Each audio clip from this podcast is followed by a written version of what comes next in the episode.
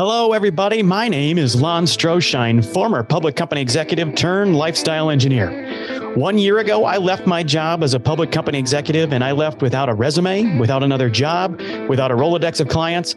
But I left anyway. I left believing that the best years of my life were in front of me and knowing that they weren't going to be found where I was standing. I left, and my mission has become to inspire the lives of a thousand dudes, to inspire the dude I used to be to go do the things they want to do. My job here is to give you courage to finally act. And it's to remind you that, dude, at this stage in life, nobody shows up to do it for you, but I'm here and I'll travel that highway with you. Thanks for being here. Enjoy this episode. We'll see you along the Normal 40 Highway.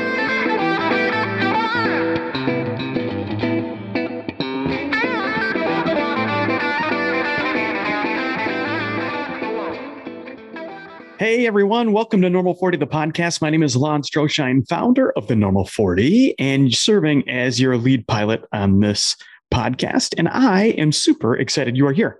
Hey, look, you are not going to believe this. You know who's joining me today? Former General Stanley McChrystal. And if you are like me, you are probably thinking to yourself, how the heck did that happen? Well, look, we're going to talk about that. Here's the deal General McChrystal is in a book I wrote just weeks ago. I released my book called The Trade. Spoiler alert, we're going to talk a little bit about that. I released my book, The Trade. And look, it's done amazing. It's done as much or more than I ever could have hoped that it would do. Every day I wake up and I've got these notes. I get notes from people, the nicest notes, and they say, I'm only in chapter four and you blew my mind. I got a note this morning from a dude. He's like, the box, it's a chapter in the box and it talks about what you feel. He said, I had to put it down. I had to go tell my wife what I was what I was thinking and feeling, and then I had her read it so she could. She he said, "You had my words. I just I just didn't I didn't know it." Every day I wake up to the nicest messages, and it is absolutely rewarding. But along the way, look, I I uh, my journey's been incredible. It's been absolutely incredible, and so I get asked the question a lot: How did I get to Stan? And the question is, how I got to him is going to shock you. Here's how I did it. I knew that he's a guy who gets asked to endorse books every day, every single day. I mean, he works, he now is the founder of the McChrystal Group, which leads and does strategy for a majority, a majority of the Fortune 100 companies. And he's a guy in demand. He's a public speaker. He's on every major podcast you can ever imagine. How am I going to get to this guy? You know how I did it? I wrote him a note. I didn't send him a text. I didn't go to his website and try to figure out how to send him an email. I sat down and I wrote him a note with a pen and paper. And then I went to his website and got what I thought would be a good address. And it turned out that it was. And I sent it to him. And he got the note on a Thursday. And on a Friday, I got an email from him saying, Hey, dude. Well, he didn't say, dude. That was me. Sorry. He said, Lon, thank you for the gracious note. And the email went on to say, I get asked to endorse a lot of books, and I never endorse a book I haven't read. So if you send me a copy of your book and I like it, I will endorse it. Well, I sent him a copy of my unedited. It was pre-edited. This was a manuscript at the time. I mean, the book was done. I mean, when you if you've ever written a book and you're written the last line, you know when you're done. And I was there. The book was done. Great. And I sent him, it had typos, it had errors, but the content of the book was done. And I sent it to him because I just wanted to get it to him. I couldn't believe that I was actually in correspondence with with uh, General McChrystal, who's given me strict instructions to call him Stan, which I'm going to do. So please know that he really he gets kind of upset with me because I kept calling him General. Um, so Stan sends me a note and he says, uh, if I like the book, I'll endorse it. I sent him the book on a Saturday. And that next Sunday night, I had a note from him back saying, I love the book. I love your mission. I love what you're doing. And I want to be helpful. Here's my endorsement. And I'd be glad to do a podcast. Okay. What you're going to hear is one part of the podcast. And here's what you're going to hear. Let me just set it up a little bit. I listened to before I recorded Stan. So I, I told Stan, or I, as I prepared to interview Stan, one, I was nervous, and I'm not a type of dude who gets too nervous about much.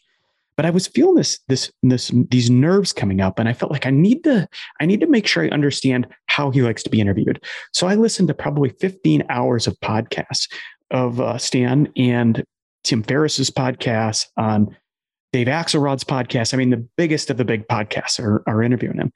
And they all talk about global conflict and they talk about Joint Special Operations Command and they talk about military and military change and all of those things that are super fascinating. And I loved it all. But I knew when I talked to him, we were going to talk about other stuff. We weren't going to talk about that stuff. We're going to talk about what it was like when he had a failure. We're going to talk about what it was like when he went through one of the D's. If you followed me, you know that there's there's five D's that will absolutely change your life. You're going to go through a divorce. You're going to start drinking too much. There's going to be a diagnosis of someone you love or of yourself. There's going to be a death or you're going to get downsized. Something's going to happen to you and you're going to lose your job or the number of kids in your house are going to start going down and there's going to be a downsizing. And I, I told Stan off the bat, that's what I'm going to talk about. And so what you're to, what you're to hear here is about somewhere around 15 minutes into the podcast. And I had no idea how he was going to react to this question. I had no idea. I didn't know if he was going to get upset. I didn't know if he was going to ask for a different question and refuse to answer because the answer was not going to be a softball and it was not going to be one that he could talk around. And I was going to ask him about the day that he had to fly back from Afghanistan and go into the Oval Office and stand face to face with the President of the United States and offer his resignation as the commander of US and coalition forces where he was leading 150,000 troops and forces from 45 countries. And he had to have the courage to have that conversation and he had to live with the result. And the result was the president accepted his resignation. I was raised with traditional stories of leadership Robert E. Lee, John Buford at Gettysburg. And I also was raised with personal examples of leadership. This was my father in Vietnam. And I was raised to believe that soldiers were strong and wise and brave and faithful. They didn't lie, cheat, steal, or abandon their comrades. And I still believe real leaders are like that. But in my first 25 years of career, I'd had a bunch of different experiences. My, one of my first battalion commanders, I worked in his battalion for 18 months, and the only conversation he ever had with Lieutenant McChrystal was at mile 18 of a 25 mile road march, and he chewed my ass for about 40 seconds. And I'm not sure that was real interaction. But then a couple years later, when I was a company commander, I went out to the National Training Center and we did an operation, and my company did a dawn attack. You know, the classic dawn attack. You prepare all night, move to the line of departure, and I had an armored organization at that point. We move forward and we get wiped out. I mean, wiped out immediately. The enemy didn't break a sweat doing it. And after the battle, they bring this mobile theater and they do what they call an after action review to teach you what you've done wrong, sort of leadership by humiliation. They put a big screen up and they take you through everything, and then you didn't do this and you did do this, etc. I walked out feeling as low as a snake's belly in a wagon rut. And I saw my battalion commander because I had let him down. And I went up to apologize to him and he said, Stanley, I thought you did great. And in one sentence, he lifted me, put me back on my feet, and taught me that leaders can let you fail and yet not let you be a failure. So look, I'm not gonna I'm not gonna drone on much longer here. You're gonna drop into the podcast where I'm kind of setting up the story because I just did, like I said, I didn't know how he's gonna react. So I wanted to give him some color on who is it that shows up? Who is it that's listening to this podcast? Because this one's different this one's different than any other podcast he's done. So I want you to enjoy this. And there are so many lessons here in the next 20 minutes. I can't wait for you to, to listen to them and to hear them. And I'll catch up with all you on the backside. Everyone, thanks for being here. Enjoy the podcast. Welcome to the Normal 40 Highway. And if you'd be so great, buy my book, The Trade. It's coming for you. We'll see you on the next page. Over the course of the last 18 months, I've had 437 conversations with people I've never met other than by Zoom. And they come and they show up and they ask for a call from some guy on the internet who has done a transition and appears to have done it successfully. And we all know that in your first year and a half, first year, first few months, then year, year and a half, there's a lot of success and there's a lot of kind of imposter going on no matter how much success you've had historically or are having now.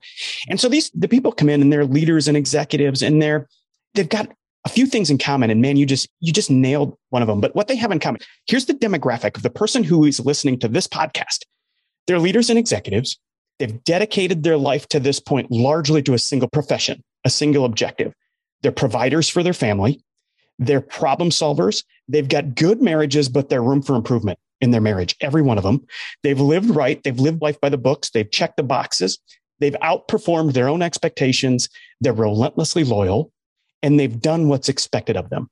Okay. So who are those people? And you nailed one of them. I'll tell you, the if I put the people of the 437, if I put them in just a couple categories, they're physicians and people who work in healthcare. They're attorneys who went to law, decided to go to law school and they were sophomores in college and now they're 47 and partner. Same with accountants. They're business owners, executives, and they're career military. Probably more than anything, I hear, you know, in my opening letter to you, General, and this is how we get to know each other. I said this You don't know me. We've never met. I've never donned a military uniform and I've never commanded troops at home or abroad. We may have only one thing in common, and it was the only thing I needed when I needed it most. I'm a fan of yours and you shaped my life. And I went on to tell the story about how you put me on my feet. My point is this military people, even though I've never worn the uniform, find me because they feel the same way, whether you're a physician or an attorney or wearing a uniform, they arrive feeling the same way. And I'd love to know on your first day, on day one, on your first day, no longer being a four star general, walk me through the first hour and then the first day after you come, you'd come to the realization that your life, there was just a trade and you didn't ask for it. You didn't design it, but it happened. Walk me through your first day and kind of how you dealt with that.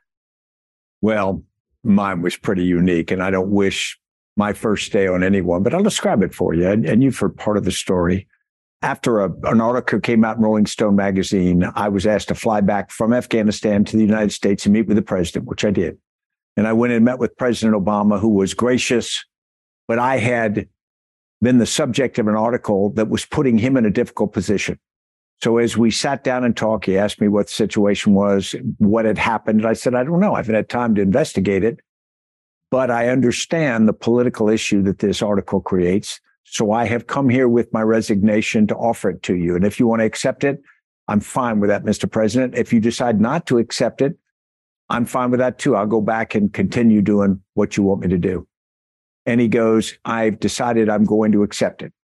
Now, with that statement, he ended the direction of my life that I was almost 56, I was 55, and I had been born in an Army hospital for military parents.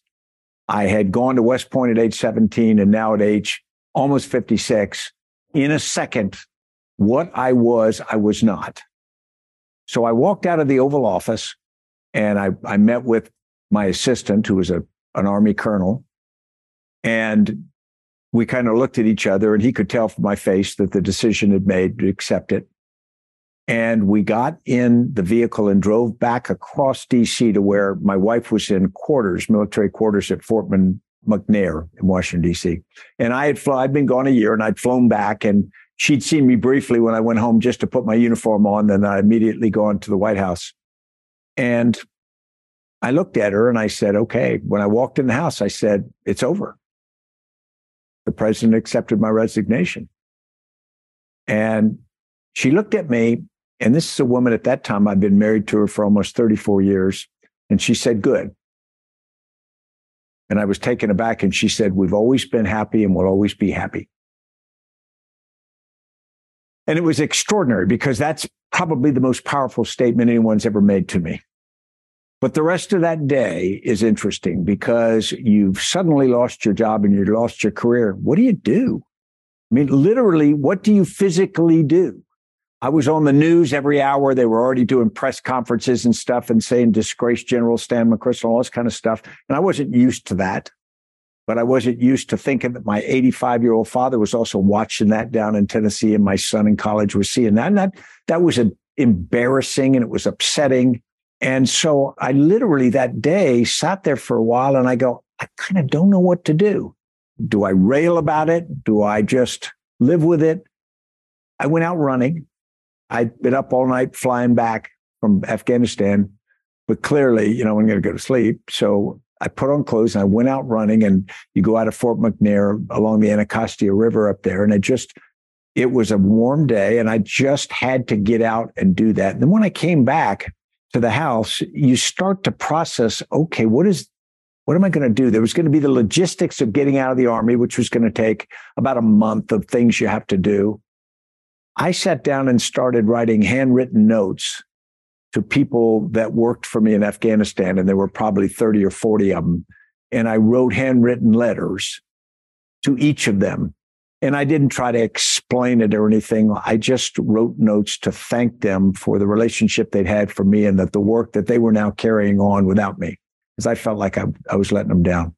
And that was a bit cathartic because it allowed me to try to do something for other people I think I talked to my son that day on the phone. I'm not one of the people who just picks up the phone and starts calling people. It's not my nature. But beside that, I tried to figure out, I began the process of figuring out what was I going to be for the rest of my life. And the first decision had been helped by my wife, Annie, when she said, We've always been happy, we'll always be happy. And that decision was not to relive the past, not to go relitigate anything, not to be the angry person who lost their job and their career and carry that rage with me because I don't know, it just burns too much energy. And I decided that I'm going to go forward. I had no idea what direction. We didn't know that we'd start McChrystal Group. I didn't know I'd end up teaching at Yale. I didn't know any of those things. All I knew is I was going to navigate forward and not back. And that turns out to have been the single best decision of my life because I think I could have doubled back on the things that I was trying to hold on to, and it would have been of no value. And I think it would have limited my ability to do anything new. And so for the last now 13 years, it's been all sort of exploration of new stuff. And I've been extraordinarily lucky to make new friends, to have new relationships, to new opportunities. And all the things I did those years in the military weren't wasted. They were great. I have relationships. I have things I did I'm proud of. And, but going forward has been another new chapter that I am glad I didn't miss. If I had finished my career normally, I might have retired differently and I might have just said, okay, I'm going to, the last phase of my life will be a retired general where I just surround myself with the trinkets of my career and and I'm glad that that is not the way it worked out. Probably the most interesting and powerful word you said in that entire update or recollection is what Annie said when you came back and said it's over. One word good. I wonder, what do you think she knew? I mean, look, being married to a, a career military officer wasn't new to her. She'd spent a lifetime next to you. She was born into it. She was surrounded by siblings. She was surrounded by her siblings and brothers in law. She knew all about it. And this isn't probably how she wanted it to end or you, obviously. But good. What did she know in that moment that now, having 13 years to kind of reflect back at that, what do you think she knew in that moment that you needed that you didn't even know you needed at that point? That is a great question, Lon, because to describe Annie a little bit, you've captured it. She was the daughter of a career soldier and lived her, her entire life, but she didn't want to marry a soldier. She had decided that she didn't want to marry one. And then we met when she was a sophomore in, or a freshman in college, and I was a sophomore, and we fell in love. And so her life continued on in the Army right after she graduated from college. So she had done this her whole life. And from our first days when I was at Fort Bragg as Second Lieutenant McChrystal and she was my brand new wife, I never had to tell her what to do as an Army spouse or as a leader. She just did it intuitively. Now, she had had some good role models from her mother and from other senior ladies that we were around, but Annie does things with this intuitive grace and this insight. And I think that she had gone through all the years of our career and then the years of the wars in Iraq and Afghanistan, and we'd been apart for many, many of those. And she had been in Paris. I had part of the article in the Rolling Stone magazine referred to the, the visit to Paris. I had to go back to do some meetings. And she had been there in one of the vignettes that the author recounted. So she knew the reality. She knew it was written, but she had been there and she knew the reality. So it wasn't like I had to explain something to her. And I think she knew in that moment that what I needed was not to have the additional burden of having failed her because she automatically knew who I felt about not finishing my job, my mission in Afghanistan. She automatically knew how much it would bother me not to finish with the comrades that many had deployed to Afghanistan simply because I asked them to. And I think what she was trying to do was take the burden away from me, that feeling like I'd let her down in any way and that I put her in a bad position. And that was extraordinarily liberating. And what's fun about it, she has never once come back and said, Yeah, I just said that, but you know, no, she she just absolutely believes this. I, I joke with people, Annie lives her life like she drives with no use for the rearview mirror. And so it's really good to be partnered with somebody like that because they don't agonize over what happened. They just go, okay, let's go. One of the, I asked that question for this reason. And the 437 people I've talked to, I just described who they are. They kind of make the assumption, you know, after 25 or 30, maybe only 20 years of marriage, they make the assumption, keep in mind, these are leaders, executives, they're providers, problem solvers, and they're relentlessly loyal. And they kind of, they assume that after they're married for one, two, and three years, one in the couple typically goes out and climbs and becomes the provider and does all those things. And the other tends to maybe stay home and take care of family and, and do other things. And there becomes this unwritten contract. There's this understanding. And it's never really discussed other than maybe in year one or year two or while you're dating. But you get to this point, you're 20 years in, and now maybe you're wondering if your work here is done and maybe it's time to finish. And you assume that your spouse kind of wants you to stay because you assume your spouse likes the big house and maybe has, likes the club and likes the big car. But you don't have that conversation. And so when the people I talk to, and just hearing your story between you and Annie, when the conversation is finally forced, or you finally muster the courage to have it, and it takes courage, oddly, in a 20 year marriage to have this conversation. Odd courage. It's easier to ask your boss for a raise than it is to ask your wife if it's okay if you quit your job. It's weird. And, uh, and what they typically find out is their wife or husband the spouse who's home is welcoming the adventure. They know you've done what you can do. They're your biggest advocate. They will sell the house, get rid of the car, move across the country if that's what they need to do, if that's what gets you back. And I hear it again and again and again. And once people have that conversation, they have that awkward conversation with their spouse, it's this liberation that now they feel competitive again. They feel like they've got permission, not in the sense like they needed permission, but they've given themselves permission to go be somebody else. And they get to do, to use your term, new stuff like McChrystal Group. And I just absolutely love that. I want to ask you a question. So, going back to the moment when you're in the White House and you were wearing your resume, and you probably knew going in this was going to end in one of two ways you knew it. You'd been around long enough to know that it isn't what you wanted. There was nothing you did intentionally, but it, these were the cards you were currently holding, and it wasn't a particularly good hand. And I've been there. I want to know now, fast forward, in, in that moment, I know you were hoping for an ace. You were hoping to pull an ace and to just get back to being four star General Stanley McChrystal. But that didn't happen. And I'm wondering now, after the 13 years you've had to be the new you, to have McChrystal Group, to have all the relationships you've built, the companies you've helped, and the books you've written, and to impact me. I'm here because of that conversation, because you didn't draw an ace. I'm here because of that. I'm curious to know if you could go back to that time, if you'd still be wishing for an ace. Yeah, it's interesting you say that because I did go in the Oval Office knowing how it was going to come out. But there was always that part of me saying, who knows, bolt of lightning. He's going to say, stay and you know, go do that. I didn't think that would happen, but the reality is you do hope for that because you want to hold on to what you got. You want to finish the job. I'm glad it didn't happen now. Now, I don't want to go back through that uh, experience. And there's part of me that mourns the fact that, regardless of what anyone says, Stan McChrystal's name always has an asterisk next to it because kind of like it didn't end the way I wanted it to. And so there's always just a little bit. When somebody writes an article about me, they usually, even if it's positive, they normally have a sentence or two saying, yeah, but X. And that's painful. But the reality is, had I stated I was going to stay in the army two more years, was my plan. I was going to stay three years in Afghanistan, then I planned to retire. It could have lasted longer than that. But the reality is, had I got out later, I was just about to turn 56. I wouldn't have the runway and I don't think I would have had the impetus to start McChrystal Group or to do different stuff.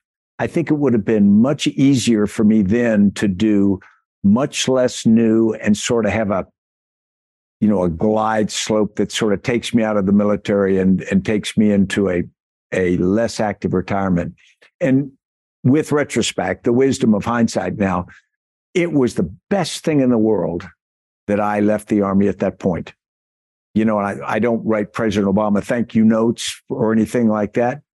But the reality is, my wife and I joke about it. It was just extraordinarily fortuitous that that jolt hit me at the time when I had the energy, the physical capability, and now the impetus to go do different stuff. I had to be adaptable because I really didn't have a choice. And so I'm thankful for it it's actually something I hear a lot from, you know, this is our country's in a, a downsizing time. People are getting let go and people, individuals, leaders, providers, the people I'm talking to, I call the normal 40, they've been in a career for 25 or 30 years and they show up to work on a Friday morning and their world changed. The person they've been for the last 20 years for the company they've, they've dedicated their life to has no longer has a need for them and they've, they've got to go through this. And more times than not, they used to call me and they they don't ever complain about their company. They're not mad at their company. They they even understand why it happened. They've been around long enough to know that cycles like this happen. But again and again, they say what you just said that look, this thank goodness it happened because I might not have ever had the courage to take this opportunity to do something had it not happened. And again and again, they they find this awakening in them that they didn't have just months and years before. It had kind of been drained out of them.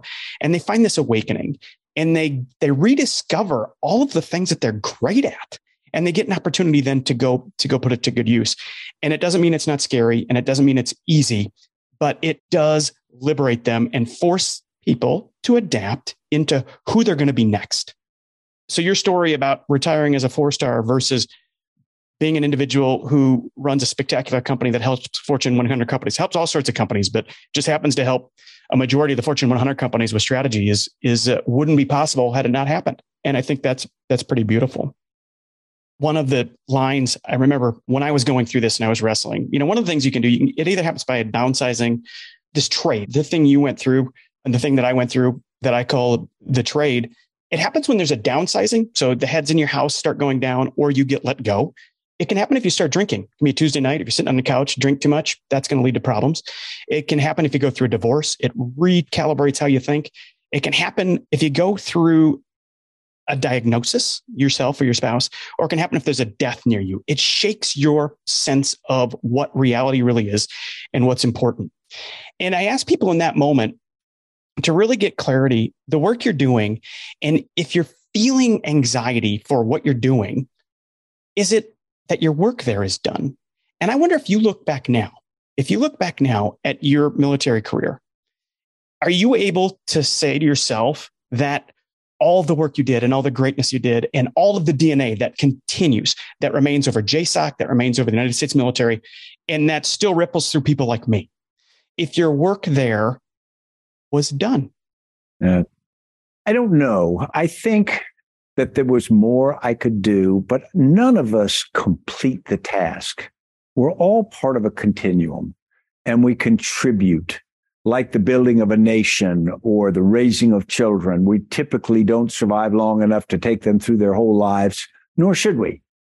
The key thing is that while we are responsible as stewards or carrying the mission or whatever, that we've done our best. We don't have to get it right. We don't have to finish it. All we have to do is be part of that unbroken chain that carries the burden till it can be taken by new people. And if we can look back on our lives and we can say, that we did our best at that, then that's plenty. I talk to a lot of veterans about Afghanistan, particularly, but also Iraq. And some will come to me and they'll say, well, you know, how do you feel about it now? Because it didn't come out like, you know, we all wanted it to. And, and various things. I said, well, here's the question. Did you do your duty? If you can look yourself in the mirror and say, I did my duty, and it's brought a sense for the nation, but also for your comrades. If you did that, sleep well at night. That's the best you can do. That's the best you can ever do. And so I think that's true of everything. You're never going to leave your corporation exactly like you want it to be. And five years after you leave, it'll have new problems. And people will say, well, it was something that they didn't do, do right back in the day. Okay. Don't sweat that. Just do your best.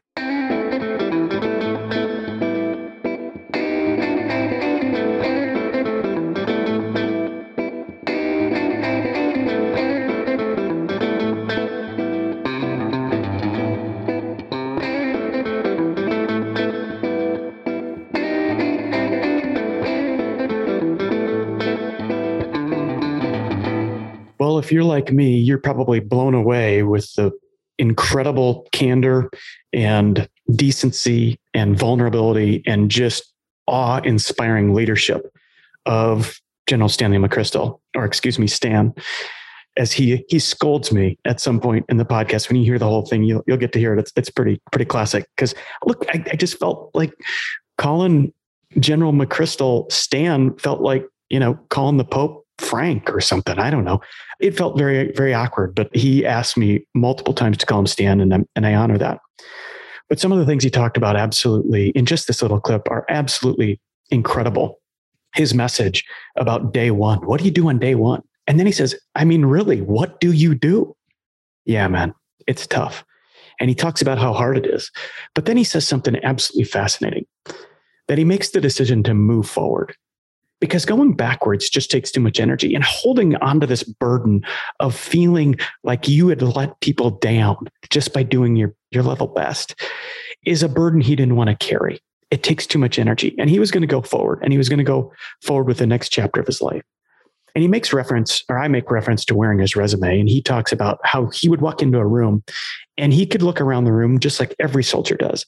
And you can tell by looking at somebody's chest what their resume was. And he talks about what the last day was of having his resume and how much he looks forward to the new life he has. I mean, probably the most incredible part of this podcast for me is when he talks about he's come to the point now, fast forward, that he's glad that he's had the opportunity to live this chapter of his life.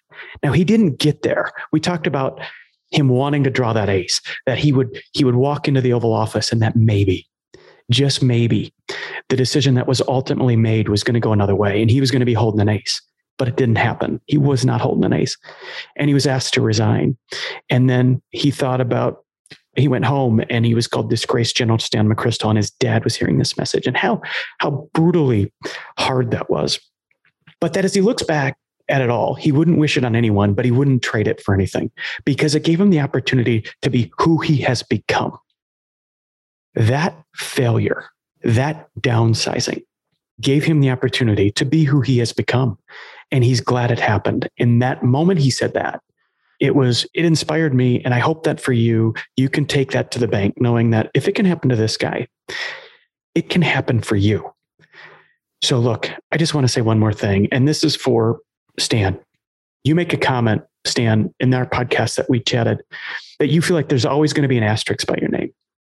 That no matter any time somebody talks about you it will be this but in the conversation. And i want you to know something sir if you're listening to this for you, there is going to be an asterisk by your name, but it's going to have nothing to do with anything but decency, honor, inspiration, decency. I've already said that, but it's just so true. But the asterisk for me is going to be the guy who shows up when you didn't have to. You didn't have to show up for my podcast. You didn't have to show up for my book. You didn't have to show up for me through your vulnerability in 2015, but you did. Your asterisk for me are all of the things and all of the ripples and all of the things that you've done in every day since that day. That's the asterisk you get from me, man. And that's the asterisk that I want everybody else to take from you too. I want you to take that asterisk and I want you to wear it like a badge, like you used to wear on your old uniform. That's your resume to me. That's your asterisk. And I can't thank you enough because if it hadn't been for how you chose to react to what happened to you, I would not be here. I never know who I'm going to meet every time I hit join meeting to include my conversation with Stan McChrystal. But I sure was relieved to be face to face with a guy I got to know and a guy I now get to call my friend. Everyone, thank you for being here. Thank you for being part of Normal 40. Thank you for being and tuning into my podcast. And if you would, I would be honored if you would consider buying my book, The Trade. You can find it on normal40.com or you can buy The Trade by Lon Stroschein on Amazon. And you're going to you're going to learn a lot about yourself when you read that book. Look, I tell everybody, you're going to read that book and you're not going to get anything out of me. That's not why I wrote it. I wrote that book because it's finally going to get something out of you. And that's my mission. And if you like it, leave me a review. And if you love it, post about it. The only way I'm going to reach the next guy who needs it, the only way Stan reached me is because somebody shared that podcast with me. And the only way my message is going to reach the next guy is when you have the courage to share the story, share the book, share a post, share a podcast. All right, everyone. Thanks for being here. My name's Lon Stroschein. And from me and Adam Eaton, thank you for being here. I'm going to see you a little further down the road, and I'm going to see you on the next page.